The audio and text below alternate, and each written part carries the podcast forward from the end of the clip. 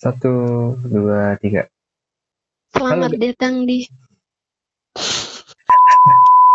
Iya, iya. sih kamu. Selamat datang kembali di podcastnya Tria dan Rifu.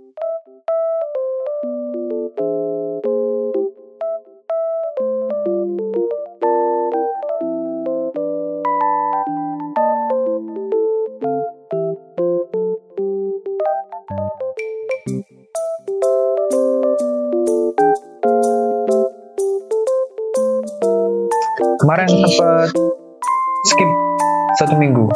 Nah, kita sekarang ada di episode 11. Yeay. Episode Kita mau bahas apa nih? kita mau main tebak-tebakan dulu. Seperti biasa, main Oke, tebak-tebakan. oke. Aku udah menyiap.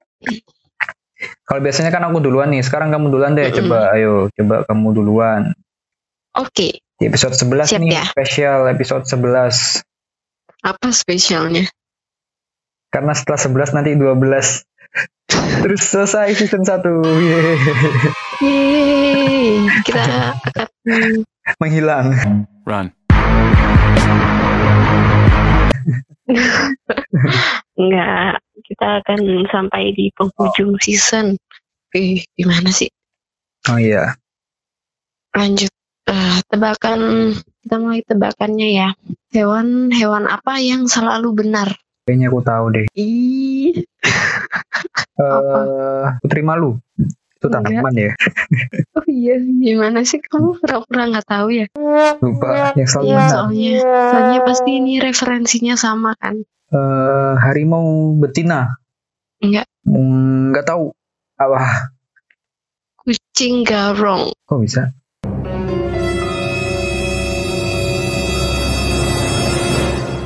Kucing ga ga nggak. Oh Wrong. iya, gak wrong. Tidak salah. Yes, lanjut kamu. Aku ya. Ya dong. Yes, yes. Kucing gaurong ternyata guys. Oke, susah nih tebakanku. Ada motor. Gak apa. Terus Bagaimana cara meneliti bawah permukaan bumi? Ayo, gimana?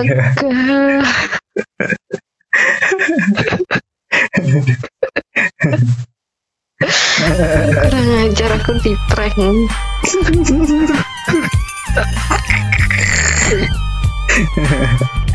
Ayo gimana? Susah ini. Pasti kamu nggak tahu. Hmm, bawah permukaan bumi yang gimana dulu nih? Lapisan-lapisan bumi yang sampai ke inti bumi gitu atau yang hanya beberapa kilometer di bawah permukaan bumi?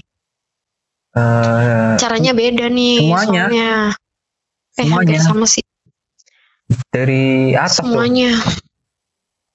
Eh, Dari yang kita injak ini kayak tackle eh tanah Tackle. maksudnya. Tanah. Tanya tanah maksudnya. Dari tanahnya apa kerak bumi, kerak bumi sampai ke inti itu ap- apa aja sih?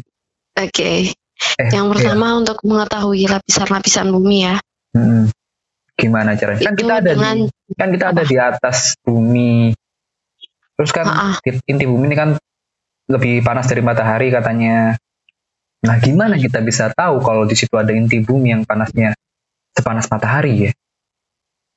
Gimana coba? dengan cara mempelajari gempa. Misal ada suatu gempa nih di suatu daerah. Gempa ini mengirimkan getaran-getaran itu berupa gelombang seismik ke berbagai arah. Nah, gelombang ini bergerak dengan kecepatan yang berbeda-beda, bergantung benda atau material apa yang Hmm. dilewati. Oh, oh gitu ya. Hmm, nah, gelombang seismik itu ada dua tipe yang bisa menembus bagian dalam bumi, yaitu gelombang P dan S. P dan Para apa Mm-mm. P? P. namanya gelombang P dan gelombang S, Oh, primer dan sekunder. oh primer dan sekunder. Kirain PlayStation. Enggak, enggak. Hmm, Bukan ya? Geologis itu punya peralatan yang tersebar di seluruh dunia yang fungsi yang fungsinya merekam getaran, gelombang yang lewat tadi tuh di geofone yang kita sebut sebagai receiver penerimanya gitu. Hmm. Dari data tadi, ilmuannya itu bisa menyimpulkan material apa aja sampai inti bumi dengan menghitung lama waktu dari gempa ke receiver. mm-mm, dari pusat gempa Oh. receivernya. Nanti bakal didapetin grafik itu antara kecepatan gelombang dengan depth kedalamannya. Kalau dilihat dari grafiknya, nanti kelihatan kontras lapisannya itu. Misal dari suatu lapisan ya, semakin ke dalam semakin cepat. Terus tiba-tiba kecepatannya anjlok turun gitu, bertambah lagi de- sedikit demi sedikit dengan tidak signifikan. Nah, ini bisa ditafsirkan sebagai lapisan yang berbeda. Oh, jadi kayak gitu ya caranya. Cara mengetahui lapisan-lapisan bumi. Benar. Kan kamu ini sebagai seorang geofisikawan gitu ya. Terus Mahasiswa kita- guys. jarak kita ke inti bumi kan sampai 6000 km, bener nggak? Mm-mm. Dan aku pernah baca, wih, pernah Iya, baca, baca skrip. enggak dong. Aku nih pernah baca bumi itu terbuat dari logam nikel dan besi yang paling banyak ya kayak kayaknya ya. Terus gimana cu? Gimana tuh cara taunya? Kok di situ ada nikel dan besi? How? Ya, sebenarnya ilmuwan itu juga nggak bisa tahu kepastiannya. Karena ya nggak mungkin juga kan. milik Tuhan. Maha kita nggak bisa pergi ke eh, inti bumi gitu buat memastikan. Jadi mereka mengasumsikan dan mengkorelasikan dengan teori-teori yang ada. Hmm. Cara ilmuwan menentukan apa yang ada di inti bumi itu dengan mengukur gravitasi suatu benda.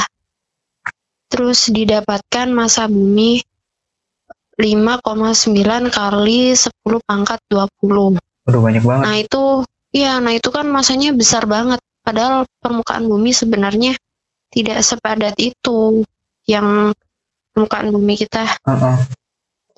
Jadi ilmuwan itu memprediksikan Jadi, bagian dalam Padahal bumi. inti inti bumi tuh kan lebih kecil dari ininya ya. Luarnya Apa? tapi tapi padat gitu ya.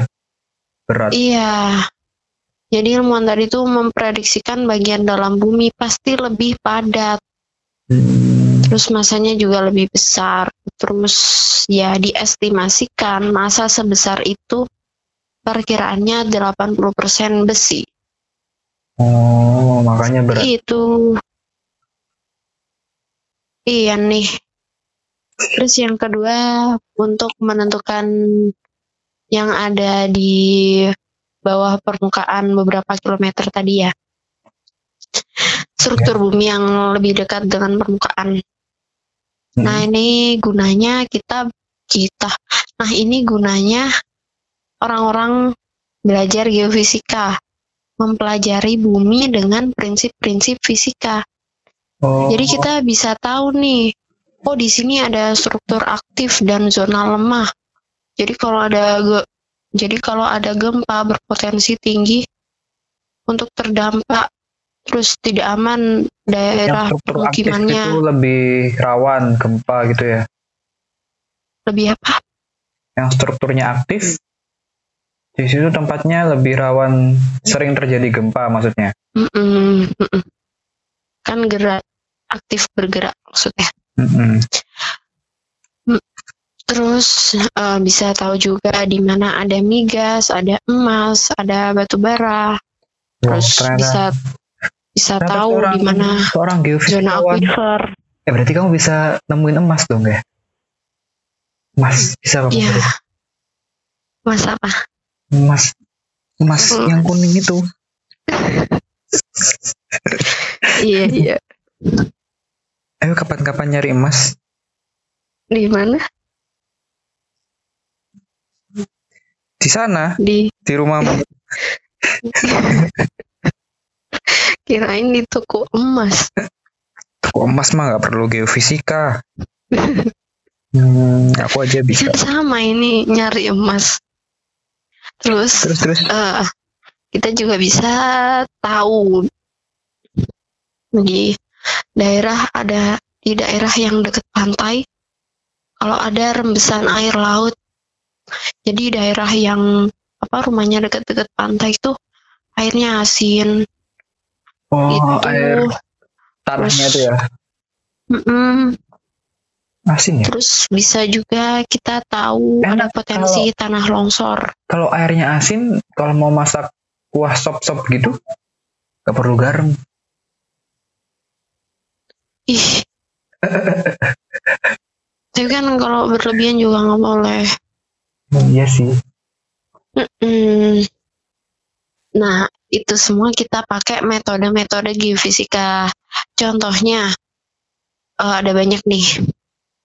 Aku sebutin beberapa metode seismik, itu yang kita ukur kecepatan rambat gelombang seismiknya. Terus ada metode gravitasi. Nanti kita bisa tahu densitas dari batuan-batuan di bawah permukaan.